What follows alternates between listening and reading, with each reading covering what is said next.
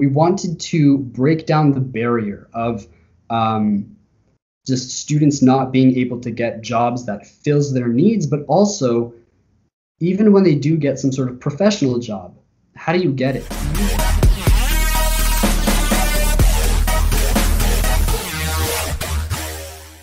Thanks for joining us on the podcast. How you doing oh, yeah, today? No problem. It's my pleasure. Yeah, uh, you're calling from your home in Etobicoke, Toronto-born Yes. guy, Toronto-based guy, right? Yes. Um, you're also a student from uh, Ryerson University, yeah, that's right. and yeah, so, you're a- um, and you're a I, founder. I actually. okay, do you want to restart? no, no, go ahead. okay. All right. So um, I, I studied entrepreneurship at Ryerson. Um, I'm currently in my fifth year.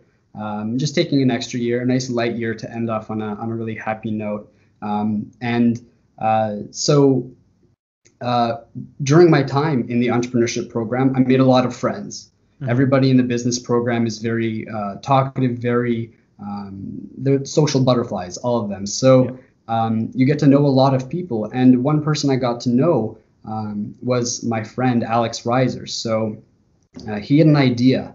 Uh, he um, he had the idea of well, all our students, they sorry, all our all our colleagues, they have this major problem, and they always say that they hate their job that they're working on, and um, I know I know this because I hear all these people saying that too. All my all my friends they would say, "Oh, I hate my job. I don't want to go. I have to work on the weekends, or I don't have enough time for this assignment." So, um, and that's very apparent. Uh, so uh, also I worked in those jobs as well. I worked as a paper boy. That was my first ever job, and um, so each week I would have to do uh, just give out the paper. And after weeks of, of long hard work, I would look at my hands and they would all be gray from all the, the ink from the newspapers. And I would look at my paycheck.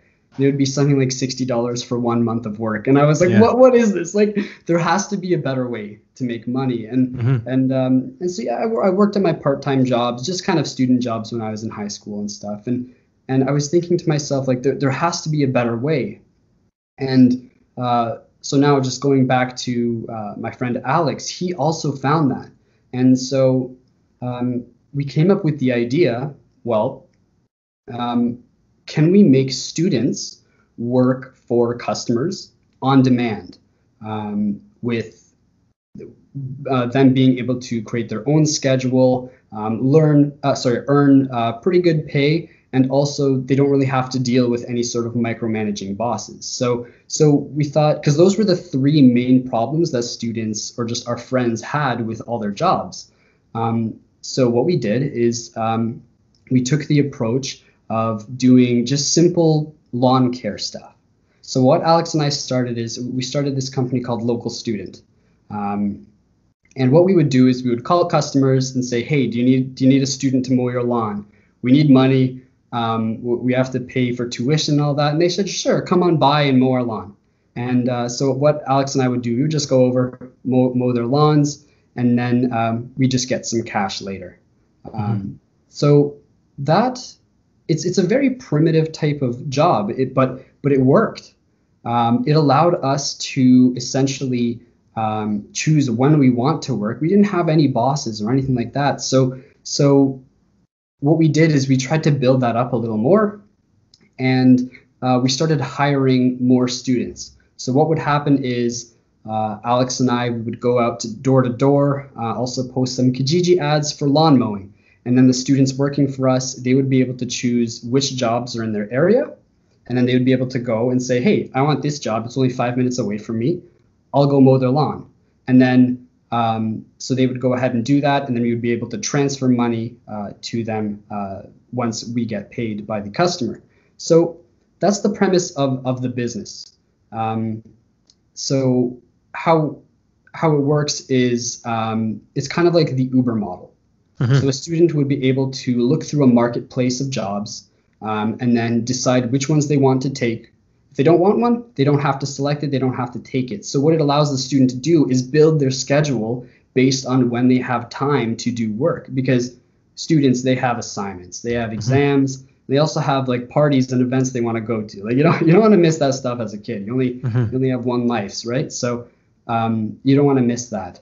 Um, So that is essentially how the business works. Um, and then these students they come on as private contractors, and uh, they can uh, they can just determine exactly when they want to work and where. So. Yeah, definitely. I mean, I 100% remember that. Like entry level jobs suck, right? I mean, yeah, not, they do. Yeah, I mean, not even for what you do or even the pay, but how inflexible a lot of the environments are. Like you got to work these amount of hours, these amount of days, and uh, you can't really like some places they want to let you switch shifts, or if you do, you got to get manager approval, or you got to find someone to do it for you, and it's all backward systems, right? And um, and like the main thing is uh, people are, the the work is not centered around you, right? I mean, you're giving time away from you know what exactly like you said, more valuable things like being able to do more in school, do more extracurriculars, you know, even go to a party where you might meet somebody, right? Yeah, that's right. Yeah. Um, I mean, the student experience is so valuable. The time spent out of it, I think, is like is is a cost, a sunken cost. So being able to freely, you know, capitalize based off of uh, opportunities available to you uh, is everything, right? And being entrepreneurial as a student, I think, is a, a key indicator in life, like your trajectory. Right. So kudos on you guys for definitely going down that path. Yeah, but thank you the main thing is, I mean, you, basically you're trying to gigify, like you're, you're gigifying like small jobs, odd yes. jobs here and there for students. So I think I guess the question is, how are you going up against like the bigger the bigger uh, firms out there like um, TaskRabbit, you know that already exists? Like, why would an employer post a job with you? Why would uh, a student come and uh, work with, work with you guys rather than like a larger uh, network? That's a fantastic question. So so yeah, one of you would think that TaskRabbit or Jiffy on Demand, these these these companies that gigify um, the service market, so like for for lawn maintenance and that type of stuff, um, you'd think they are a huge competitor, but not really, because um, there is one massive part of the market that is not uh, that is not utilized, and that's the fact that and that's the student market. So um, the homeowners or customers, just business owners, anybody really, um, if they need something done, um, they can hire the professionals and they can pay professionals a lot, and professionals will do it perfectly. But think about it: if if you need somebody to mow your lawn or rake leaves or shovel the driveway, you don't need a top of the line professional to do that. You don't have to pay them like 80 bucks uh, to do that. Um, so students, they can do it for much cheaper mm-hmm. and they still get paid like well over minimum wage, probably twice minimum wage. We we actually advertise that we pay our students on average they earn about twenty five dollars an hour. Um, mm-hmm. Um, so it, it can be pretty good, but they still we still have competitive prices.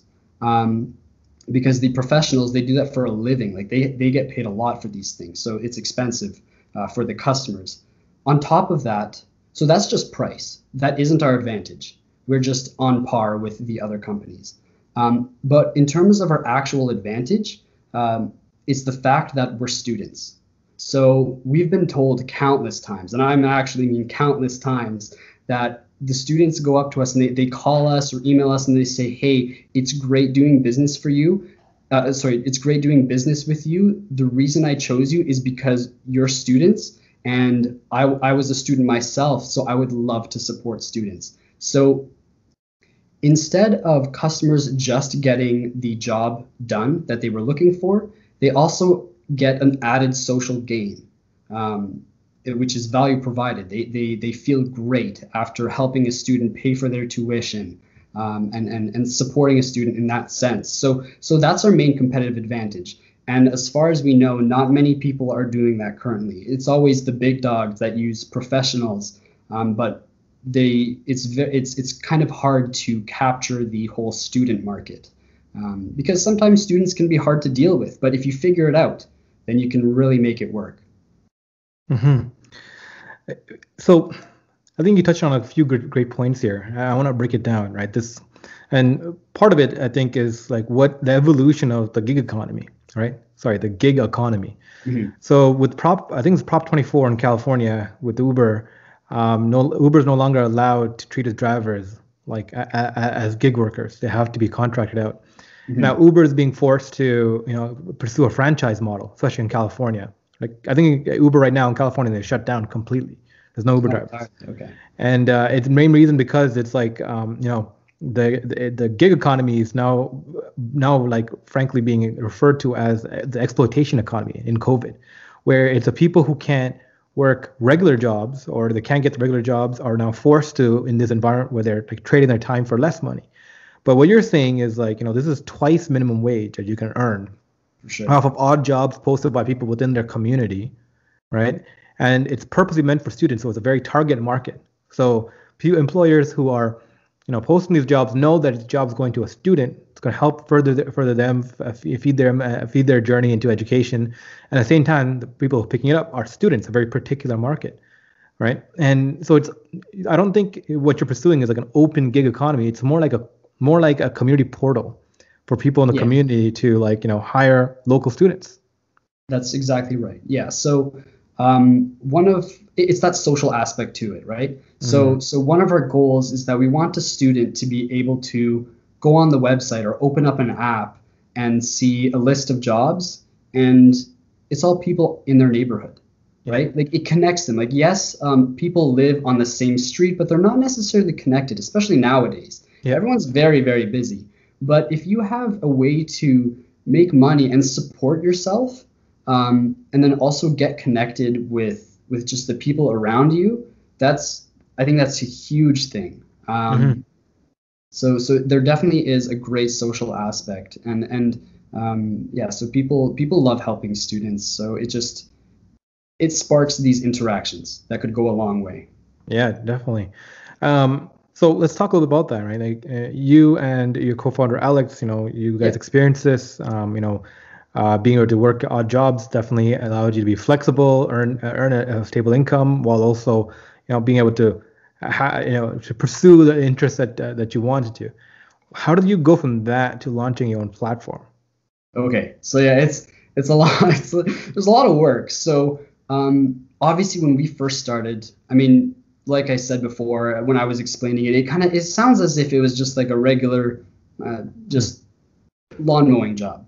Yep. But so that's how we started. I mean, when you start from basically nothing, uh, that that's how you have to do it. So what Alex and I did is um, we just went around knocking on doors or like giving out flyers um, or posting a free Kijiji ad, and basically because we had no money to spend. Uh, mm-hmm. Uh, well, we didn't have no money, but we didn't have that much money. So um, so one of the things that really got us, or like just jump started us, was um, like knocking on doors on the bridle path. So if you're familiar with the bridle path, it's the most it's like the wealthiest part of Toronto. So what yeah. Alex and I would do is we would go over there after school at the end of the day. Um, Alex would give me one of his longboards, and then we would just longboard down the entire like bridle path. And they have really long driveways too, mm-hmm. so you also need a longboard for those. Longboard for those. And uh, we would just give them our pitch. Hey, we're students. We do great, like we do great lawn mowing um, we're from Ryerson, we're trying to start our own business. Can we do service for you? And then the vast majority would say like, no, it's okay. We already have somebody who does it. I mean, these are these are like really they yeah. need good work done. But um, we would land one person, and then we could do a lot of work for them. Mm. Uh, so what that would do, it was it would help us gain capital, and then we could start um, spending a little more money on like some Google ads or or some better Kijiji ads and get some assets going and um, and so so that helped us get started and kind of make a website and just just make a few assets that look somewhat official.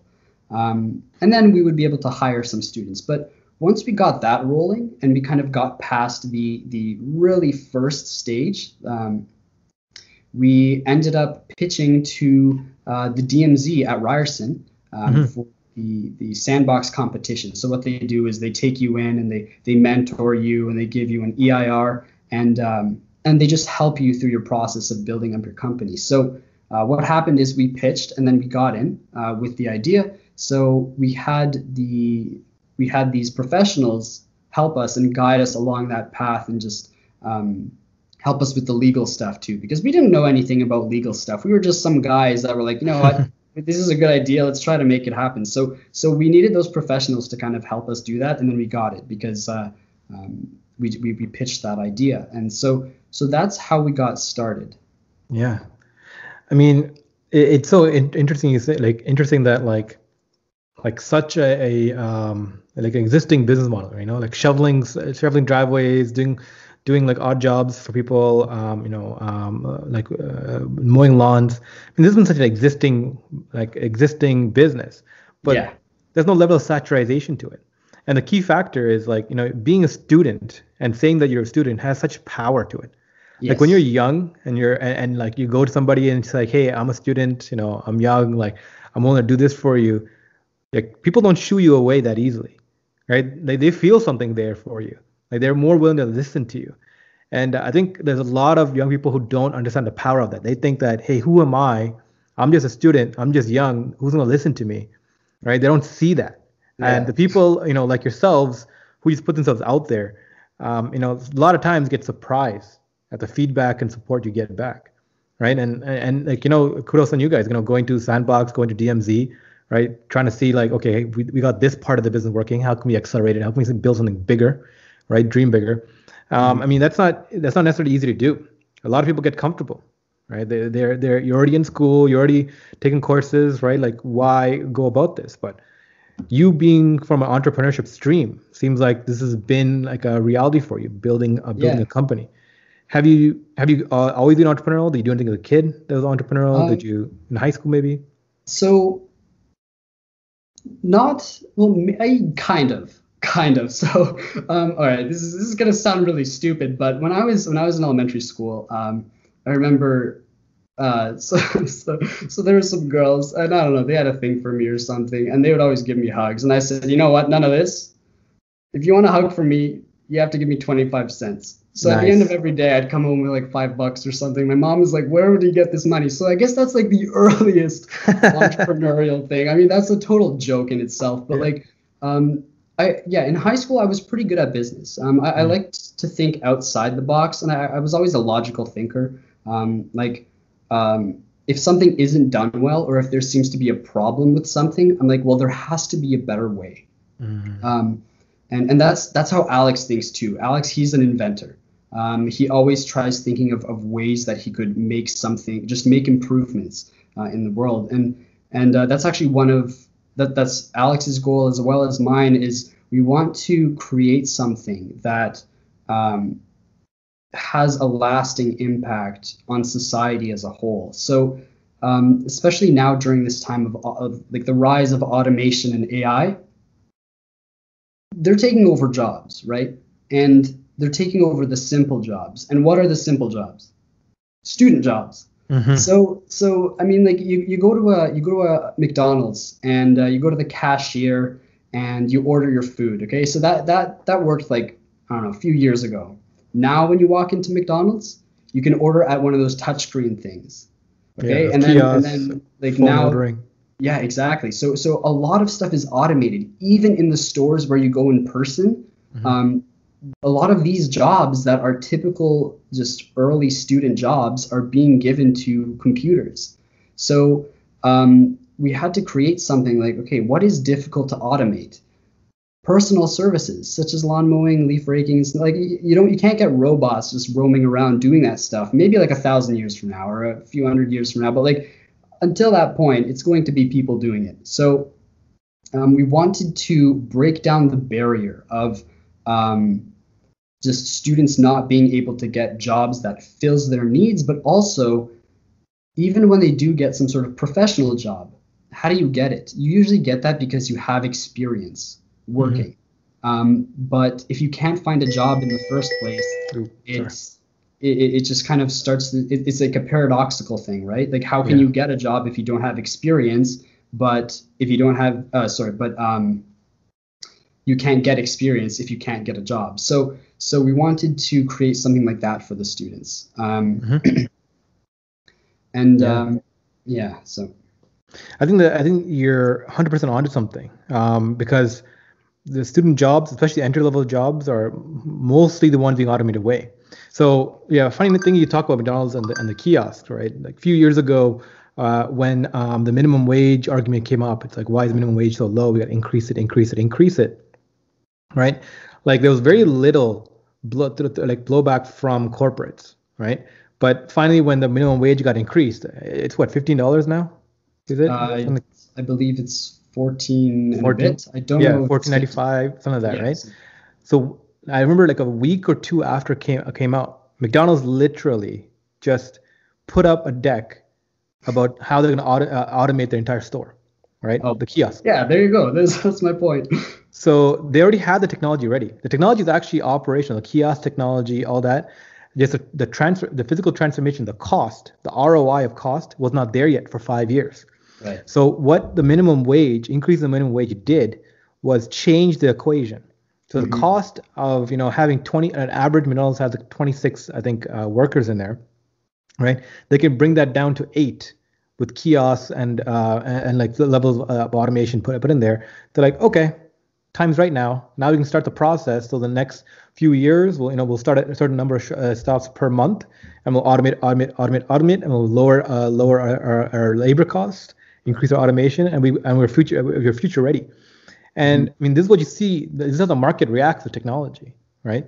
But uh, go, going back to a few things you said, like um, so I hate to say this to you, man, but uh, there are robot uh, lawn, lawn cleaners, like uh, sorry, lawn mowers and um, uh, driveway uh, uh, driveway shovelers, right? But the ROI is still there doesn't make sense, right? It's about a couple thousand dollars to get a robotic lawnmower that you can program on your phone. This is your lawn, and it'll, know, every week on a Sunday, it'll just take come off of uh, its uh, charging port, go lawnmower, and come back. So like this is 100% like where we're heading towards more and more uh, low-level uh, menial jobs being automated away. All right, even like um, um, like a low-level um, like a white-collar jobs, they're all being automated away. Right? I mean, we're dawning on the fourth industrial revolution now, and you look back at the third revolution.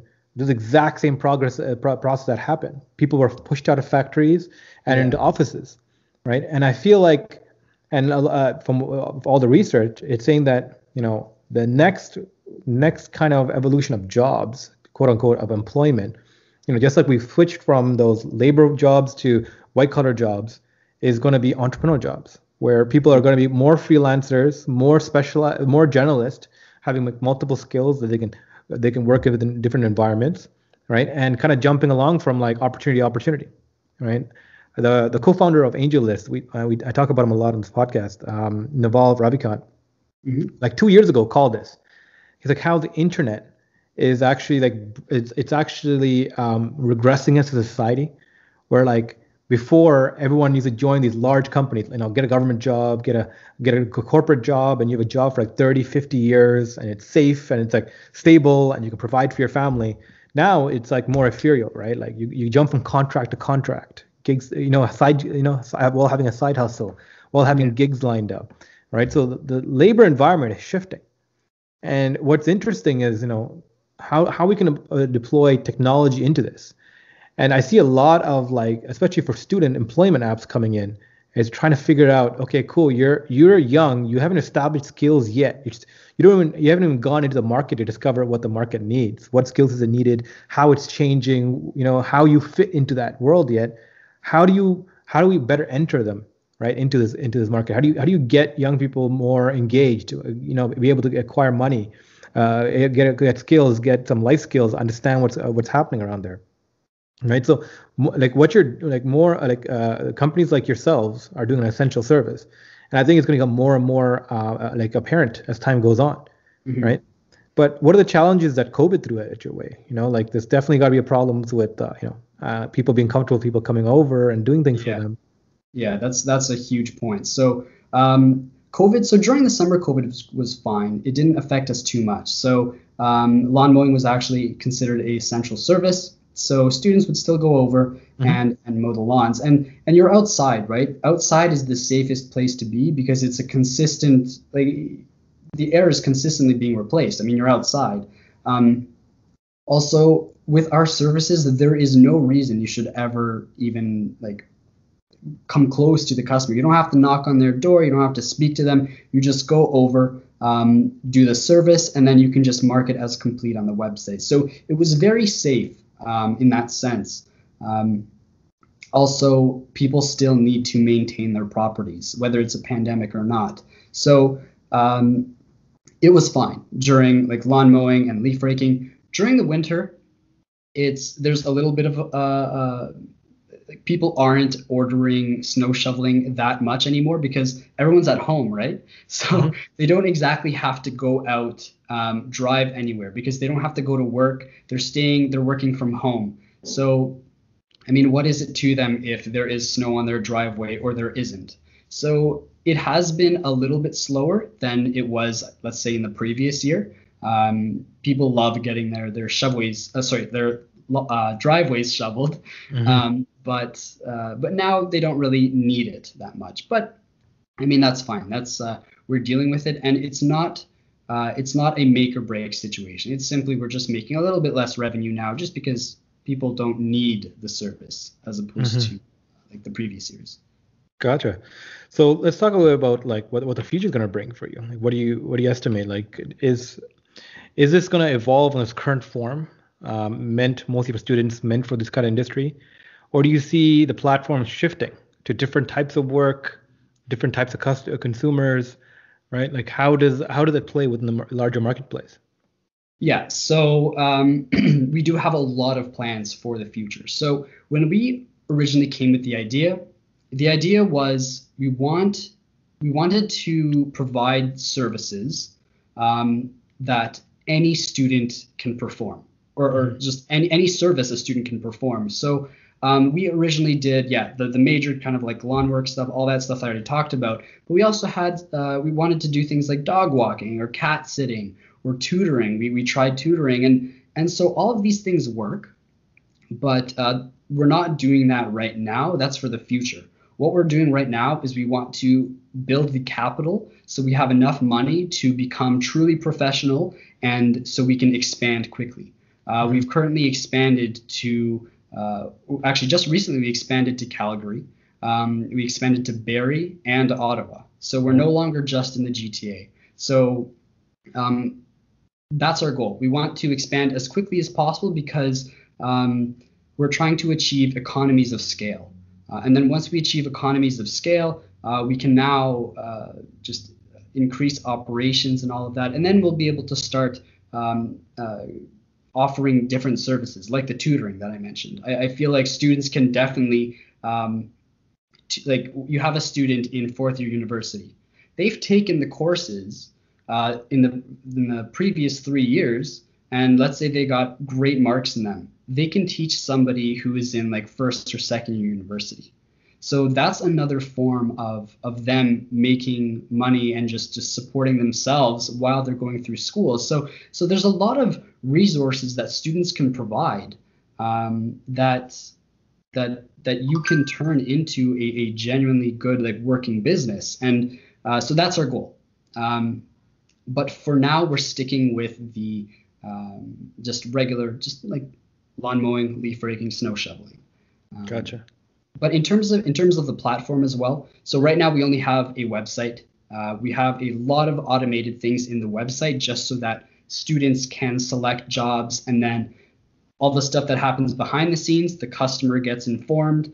Um, they both get connected, and then uh, the the student can go over and, and it just logs all the, everything that happens with that job. But we also want to create an app just mm. so hmm. it's more convenient for the customers and the students. And so we want this to be um, a extremely convenient tool for um, customers to get their work done, to support a student, and we also want it to be a tool for students to um, earn a little bit and mm-hmm. get experience.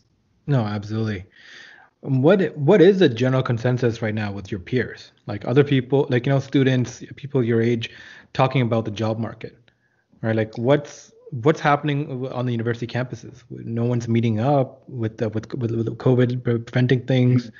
Uh, corporate companies are going out, you know, going out of business. Uh, not hi- they're not hiring as much. How has the job search been for like the the rest yeah, of the rest of the population? For, yeah. yeah. So um, a lot of yeah, a lot of my friends lost their jobs because, I mean, so a lot of, a lot of them do things like like they're waiters in, mm-hmm. in, a, in a kitchen or something or or like as all the restaurants they all shut down during the lockdown so every single person that now works as a server or a waiter um, or works in the kitchen i mean they no longer have work so um, that's a lot of people I, I, have numerous friends that that lost their that lost their jobs at least temporarily. Um, but also, it's kind of a, a, a compounding effect because once you get rid of these people, um, once you sorry, once you get rid of these people's jobs, they then move over into other jobs and they fill the gaps. Mm-hmm. Um, but once all these gaps are filled, you're still left with a mass amount of people that don't really have work. Um, but with with services that we provide, people will always need this type of work. Um, uh, so, I mean, they loved it. So, like all all our all our, our students that signed up with us, we have now have uh, over 5,000 applicants, um, and so people definitely love the idea. Students would love to do this type of stuff. Um, and we would love to employ all 5,000. Um, we currently employ around 220, um, and then they take these these jobs that pop up in their area. But um, and they all say they love it, um, and they also get things such as like Student of the Week and Student of the Month awards. So what that does is uh, they get like a gift card, um, and also they can put that and put on they can take that uh, certificate that we make for them and they can put it on their resume. So what that does is yes you don't have uh, you don't have a job now because let's say you lost your your um, uh, restaurant job or something like that but now you're working for us and then it shows that hey you were the best student out of hundreds um, in a given month you can put that on your resume and somebody's mm. probably going to want to hire you after that. So so that's what we're doing to combat this and and they love it. They they constantly tell us that like um, i've had a great time at local student um, it gave me or, or, just the freedom to make my own schedule. I don't have to worry about anything. Um, and so it's they really love that freedom. Uh, so so yes just to answer your question they they, they definitely do appreciate that style of of uh, work. Yeah how do you how do you handle the growing pains of like uh, running a startup? Like, are you are you technical technical yourself?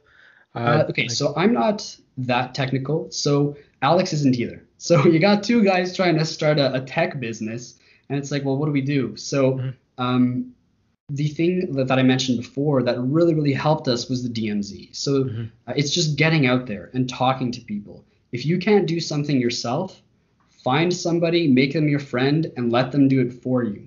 Uh, obviously, for again things in return, it has to be like a symbiotic relationship. Mm-hmm. But um, so one one big obstacle for us was the tech. When we first started out, um, we had what we called a job board. So the job board was uh, Google Sheets sheet, um, which we would post jobs on as well as their information, and then students would be able to look at that and say which jobs they would like to take. And they they would text me and say, hey, I want this job. I'm like, all right, delete it off the spreadsheet, shift everything up, give the job to them, call the customer. And so that like that was a lot of work. Mm-hmm. But um, once we were in the DMZ, we we made a friend, and uh, he had his company, and he was um, he's actually a graduate from U of T downtown, uh, St. George campus, and uh, he's he he builds websites. So he actually helped us build our website, and he implemented all of the uh, like the management technology um, from scratch himself. So so that really helped us. That was we basically avoided a massive growing pain there. Um, another growing pain was the legal stuff. So in in the entrepreneurship program, I mean, you learn about being creative and solving problems, and you learn a little bit of finance, a little bit of ac- accounting, um, a little bit of just other types of management, economics. but there's stuff you miss, and for example, um, in order to employ all these students that are doing work, they have to be insured. We don't want any of them to be at risk. Let's say, um, let's say if they're doing snow shoveling and a customer were to fall after they completed a job, they do technically have the potential to sue the person that serviced them. But like that that would be terrible. That would clear the student out because students don't have that much money. So we had to find insurance, but um, nobody wants to really insure like hundreds of students. so uh, so that was a very big pain of ours because we couldn't find insurance. But um, and actually one of my favorite quotes, uh, it's it's it's so it, it's do you know the the uh, the third door uh, concept? So essentially there's the front door, that you can take. That's the easy one. Uh, and then there's the back door, which is like, Mhm. okay, you can go through the back as well. It's fine. But if they don't let you in through the front or the back, you have to find a third door. We couldn't find an insurance company that wanted to insure our students. So um, we just kept on calling and calling and trying to find all these other insurance companies. And there's there's a limit to how many people you can call and search the market for you. We've reached that limit three times over. Mhm, so mhm. we technically were not allowed. But if we did not go over that limit, then we wouldn't have been able to actually make this happen for for the students that we want to employ. So um, that was a big one. We got over that. Uh, so the two big ones was the technology and the insurance. For the technology, we found somebody who was good at it because we weren't. And then for the insurance, we the front door didn't work and the back door didn't work, but we we ended up taking a third that people Mhm. don't typically see. Uh, so that that's what really helped us grow um, and get past these massive growing pains and these these learning uh, these these obstacles. Yeah. This is a great quote by uh, Emma Goldman that uh, really captures startup philosophy. It's like great ideas are generally illegal because the law Yeah. is stagnant. Because the law is stagnant and is not subject to change, right? So any great idea that can come up and change things is by definition illegal. If you look at like you know you know Airbnb, you know the the, the short-term rentals and that that that market was going after was illegal. It was mo- mostly uninsured for a long time, right? Yeah. Until they re- reach economies of scale. Um, Uber, same thing. I mean, taxis had a monopoly. They needed medallions, but suddenly this VC-funded Silicon Valley firm was like, yeah, we're going to do it anyways, Sure. right? And like allow anyone to kind of jump in and become a taxi driver. But we're not going to call it that, No. right? I mean, these disruptive technologies by themselves, like you kind of have to be say, say small enough that you're not noticed and you go skirt under the radar, and then you just boom, or like you get, you know, you, or you just get big enough that you can change the laws that need to be changed to make yourself more, uh, uh, I guess, uh, mainstream, right? Yeah. But that's like the that's a that's a give and uh, take. That's a tug of war that the innovation economy has to face, right? With like the the more conservative side of things, and I feel like especially a, a conservative nation of Canada, like Canada, like throughout this past decade, has really shifted its gears um, towards supporting more innovators and innovation. And I think there's more openness from you know right from federal, provincial, municipal levels to even like um, the legal side of things to uh, and the, the services behind it to like service on the entrepreneurial movement and to get things uh, situated. You talked about you know uh, the DMZ, the university incubator, Yeah. that uh, you know give you guys resources. Have you got any resources or advice from any other services around there, like any other incubators, accelerators? Have you talked to anyone else? Um, yeah, so in terms of the other incubators, uh, we didn't work with them too much uh, because, um, I mean, we basically had everything we needed at the DMZ. It, it's a it's a much broader kind of general uh, incubator that offers everything. Uh, Mhm. It's not like um, the other kind of incubators at Ryerson. They're more specialized. So so the, the DMZ offered us a lot that we needed. Um, but when whenever we needed something more, we simply we, we reached out to professionals, um, co-founders of other companies that have perhaps founded a company that's similar to ours and then failed. Uh, so we would ask them, hey, like we're trying to do this thing uh, because we we heard that you wanted to try to do this when you were younger, um, and it didn't work. Like, can you tell us what happened? Like, why did it why didn't it work? And so we learned from other people's mistakes, and that's that's a huge one. Um, uh, also, just like contacting professors. the professors are, are experts in their fields, um, and and they're like, for example, our entrepreneurship professors. They're serial entrepreneurs. Uh, they're sometimes they're angel investors and stuff like that. So so they're they're experts in what they do. Um, so outside of the incubator, we would just contact people personally, either through email or phone call. Uh, usually email. That's like the first way we we contact somebody. But um, yeah, so that's that's how we we kind of got more resources. Um, hmm No, it's really cool. I mean, I I love the openness of the of the the the kind of culture, the innovation culture, right? People are very people are very um, open to like helping and moving projects along, especially early stage ones.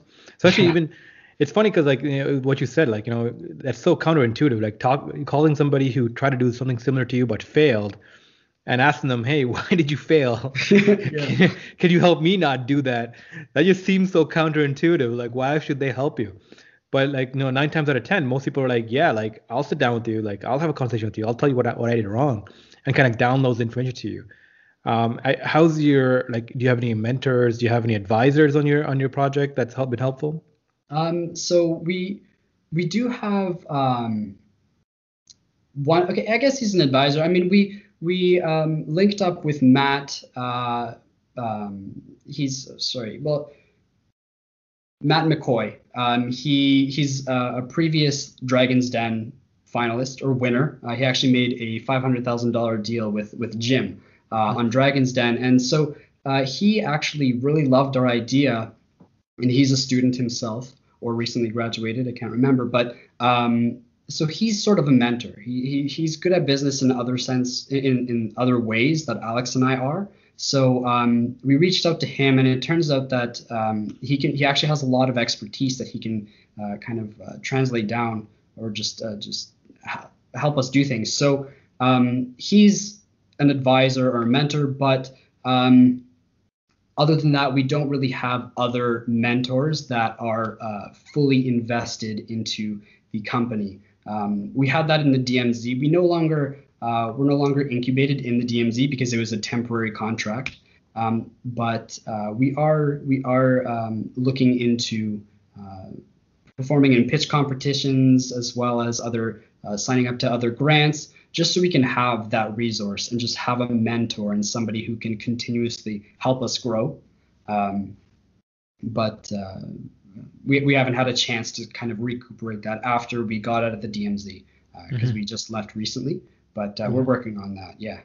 Yeah, that's that's exciting. How are the challenges in in in, in um, expanding across cities? Like you're obviously not in Alberta right? Helping yeah. along the uh, helping that along. Like how's that been? Like how do you um, how do you navigate that challenge? So um, we actually just expanded there about a, about a few days ago. So mm-hmm. so we haven't experienced it at all. Um, but the so one thing that there's there's a time difference. Um, so for like all our management team, all all our employees. Um, there's so we have our students that do the jobs, then our employees that run the company um, and our managers. So that's all here in Toronto, um, or, or, well, almost all in Toronto, but in the same time zone. So we have to adjust to that time zone, um, but also um, we don't want students in the Toronto area to see jobs that are like in Calgary or Ottawa or or Barrie or something. So so one big, I guess. Um, obstacle with that is the tech again. We have to uh, develop technology that can separate these things, these jobs, so that they're only relevant, so that it only shows relevant jobs to the student. We don't want them to see jobs that are like halfway across the country. So, but in terms of actually expanding um, for the management side, it's not it's not too difficult because we don't have any sort of physical locations. This is a technology management company. If you think about it, you're just dealing with information of jobs and information of students. If if you can call somebody in Calgary and hire them, then I mean you can do that basically anywhere if you're mm-hmm. if you're awake, right? So um, and then the advertising you can do that anywhere as well. There there aren't many barriers um, when it comes to expanding to different locations. It's just the technology. Mm-hmm. I remember speaking to um, the operations team at DoorDash two years ago. Oh, yeah. When they were when they were launching in Toronto, you know they you know they have these launches um, that they do when they launch a city, and it's they got it down to a science. I mean, at that at that level, at that stage, you know, when you break into a new territory, you have resources, you have marketing spend, you have all this stuff, right? I think they were spending two thousand uh, dollars. No, sorry, twenty thousand dollars per driver. In wow. if you combine if per uh, like if you combine the marketing spend, and the, and uh, they actually did uh, two thousand dollar referrals. So anyone who referred a driver to DoorDash who did like uh, 50, 60 deliveries would get two thousand dollars. Yeah. Right. To get you know that's how much they're hunting for like good level-headed drivers, right? Yeah. And um, you know, at the same time, you know, they have team you know growing the restaurant side, and then of course marketing and all that to get customers on board. So DoorDash was, fa- uh, was famous because like it identified that it's a three-sided marketplace. There are three stakeholders. There are the customers mm-hmm. who you know make the orders. They have uh, the the restaurants that take the orders and, and make the food, and then they have the drivers who you know pick up and deliver, pick up and deliver. And all three were essential, of course, for for it to operate in, in, in a region. And they had the infamous question: Which side of the market is is the more most important? Right. Mm-hmm. So I'll, I'll throw that at you. Right. You're in a dual-sided market. You have people who request jobs be done, people who are taking on the jobs and doing it. Right. Yes. Who's more important? Yeah. So so um, yeah. So we got the customers, and then we got the students that do the jobs. So um, in terms of more important, it's the it's the students by far. Mm-hmm. Um, if you have a customer who says, "Hey, I need somebody to come and and rake my leaves," and then we don't have somebody to do it, uh, no deal is made.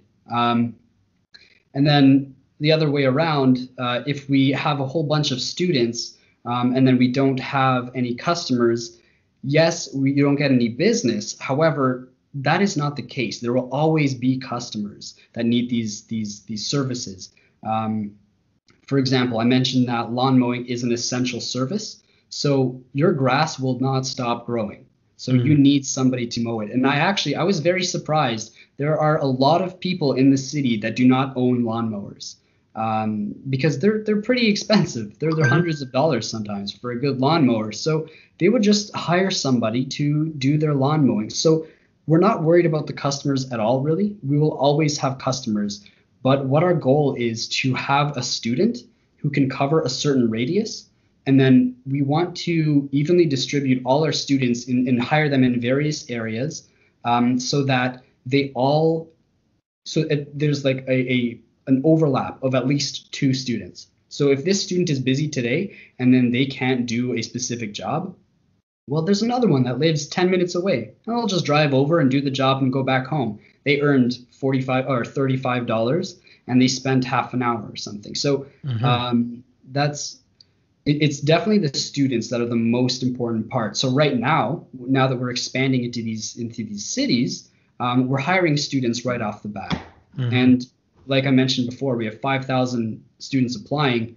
They're coming in real quick. So we're we're spending a lot of time trying to hire as many uh, students as possible, build up our supply because that's what we're selling. We're selling the skills that these students have.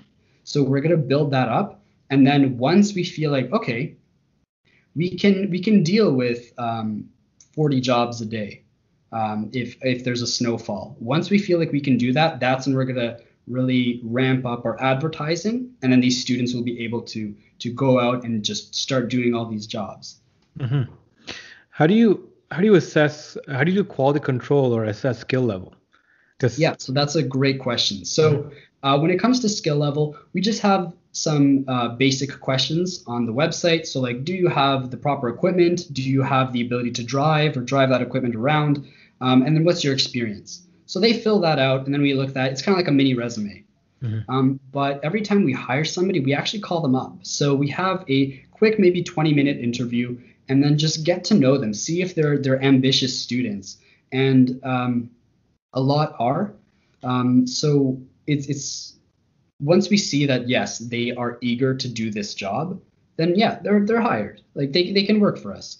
Um, and that's essentially it. So mm-hmm. when it comes to actually completing the jobs and like uh, the performance of the student after we hire them, we hear back from the customer if it wasn't a great job, and that's happened many times. I mean, uh, sometimes uh, students that don't have the the experience of doing I don't know like a more advanced job, like if somebody wants some extra kind of uh, tweaking of the job, then then um, sometimes they can't, and we hear mm-hmm. about it, and that's kind of how we weed out the people.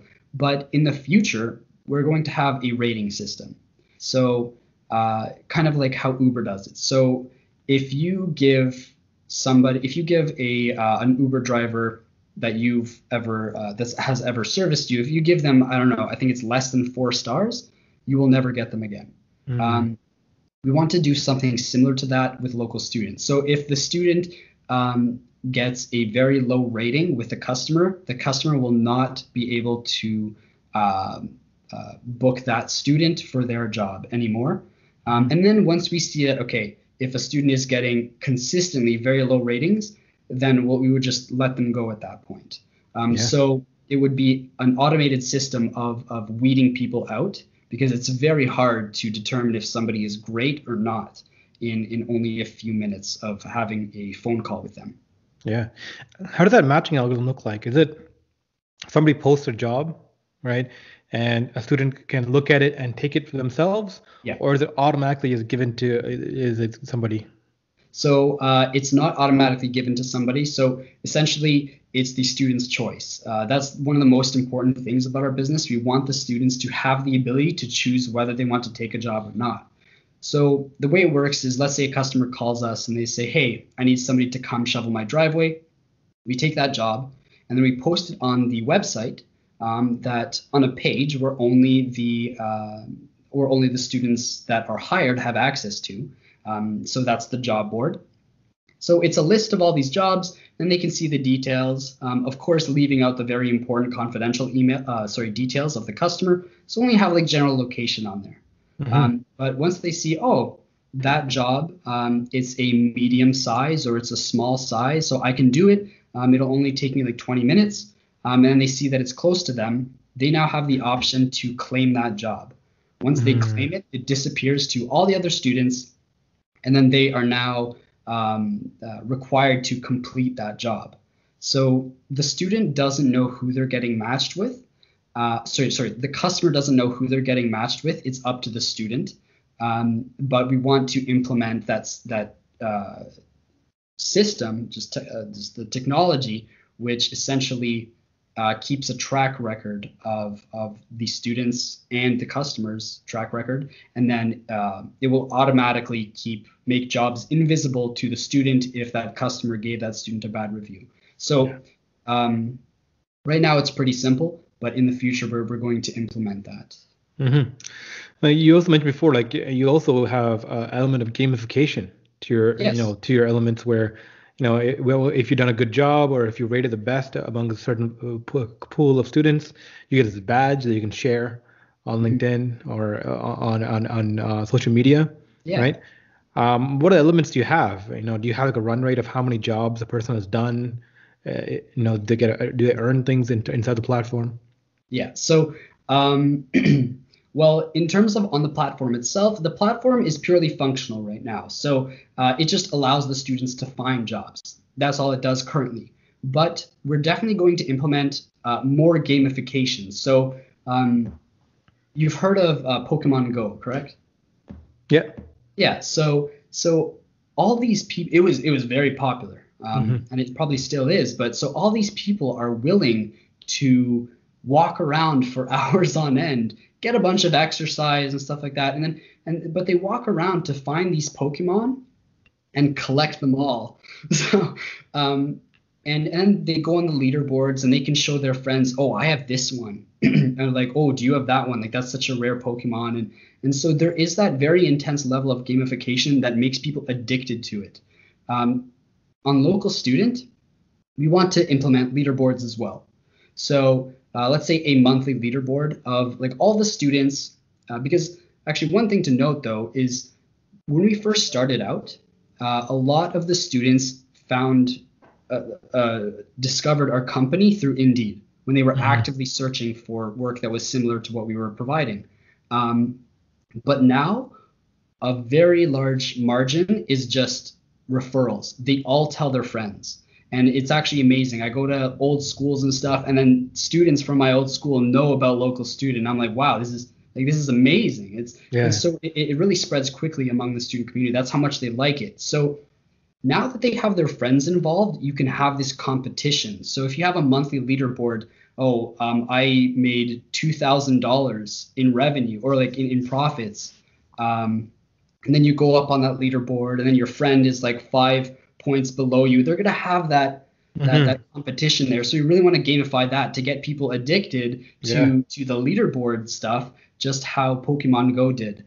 Um, but also, yeah, like you mentioned, you do have the awards which you can put on your on your social media and stuff like that, which which really puts you in a in a um, like a, it makes a great image um, for the student just to other employers or other kind of professional people that want to work with them in the future. Mm-hmm.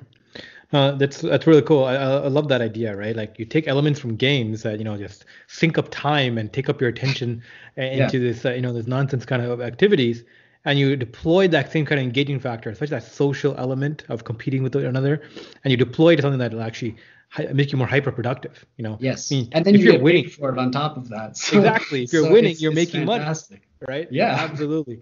I think that's uh, that's super interesting. I think I think more technologies that take those elements of uh, of addictive behavior and deploy that towards, you know, how to make you more productive. How do you make yourself, uh, you know, more able and actually get real world um, benefits out of it rather than sink you in for just the mindless scrolling of uh, elements of um, of social media. Yeah, I think that's definitely the way to go. Um, so, so, talking about that, moving things forward, like are are your your students are they like do you bring them on as contractors? Uh, are yes. they employees?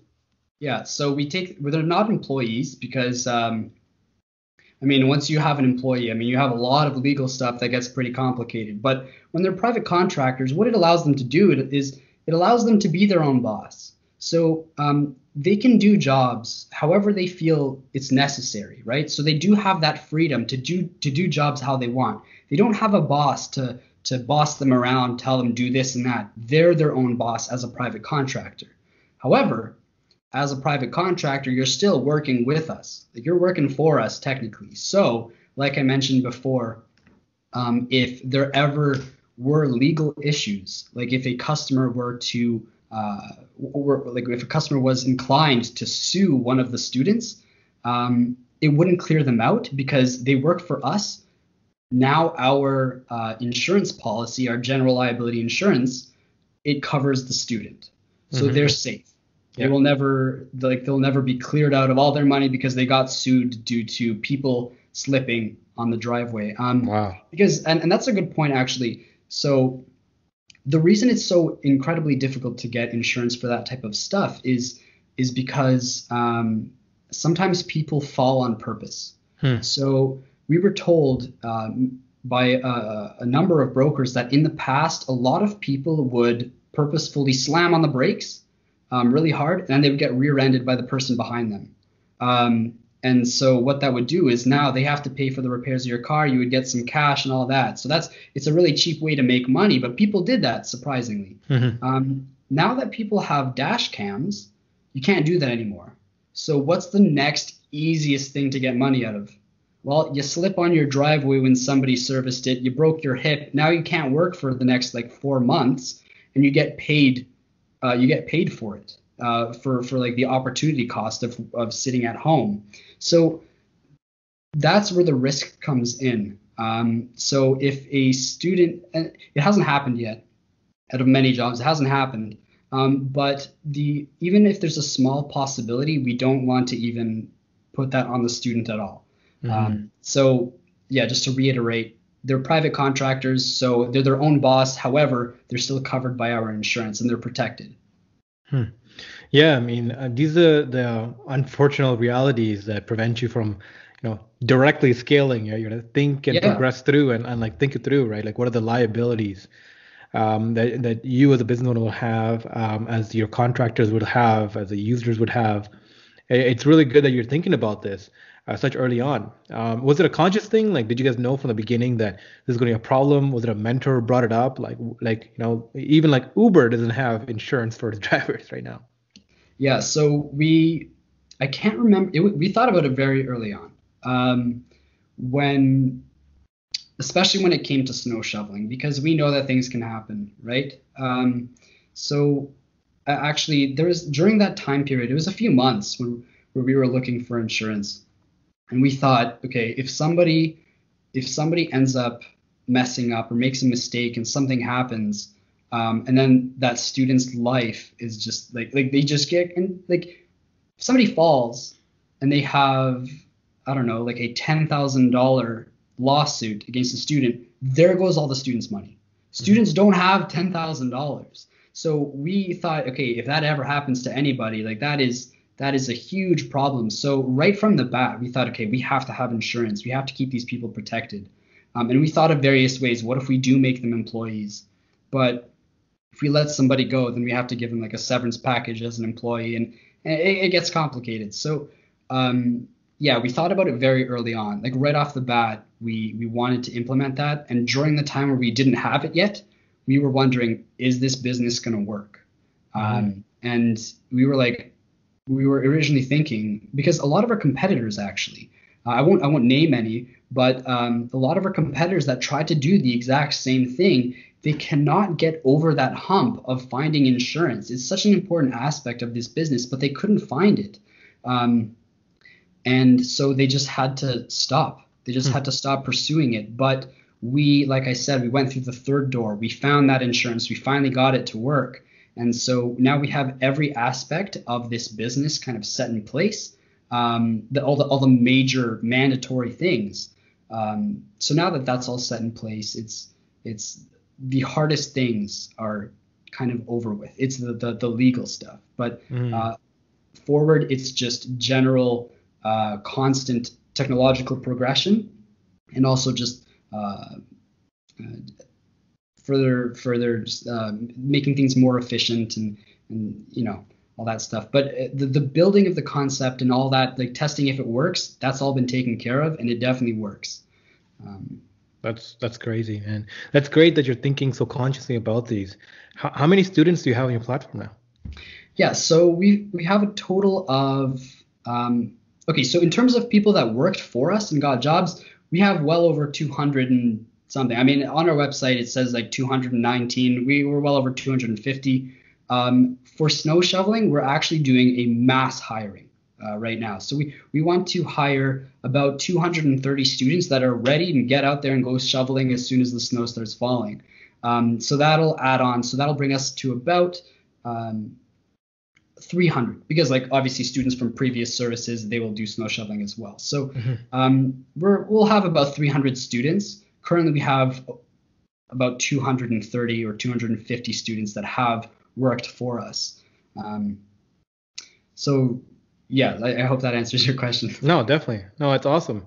Yeah i think um, what you guys are doing here is really important. Um, you're providing you know, jobs for your peers and uh, students who clearly have um, a situation going on when it comes to earning income. Yeah. Um, you're trying to prevent the automation of jobs, which is always always a plus, right? Trying to uh, trying to give people things that, that can't be automated away easily. And uh, yeah, kudos on your growth, kudos on the drive. Um, really appreciate you t- taking the time to come on. Um, Marco, yeah, this has been great. It's been an hour, man. Thank you so much. No, it's it's totally been my pleasure. It's uh, it's an honor to be on here. Thank yeah, you. Yeah, so definitely. Uh, thanks, and as always, stick around for a bit. Uh, we're going to do a quick debrief, and uh, for everyone else who uh, tuned in, thanks.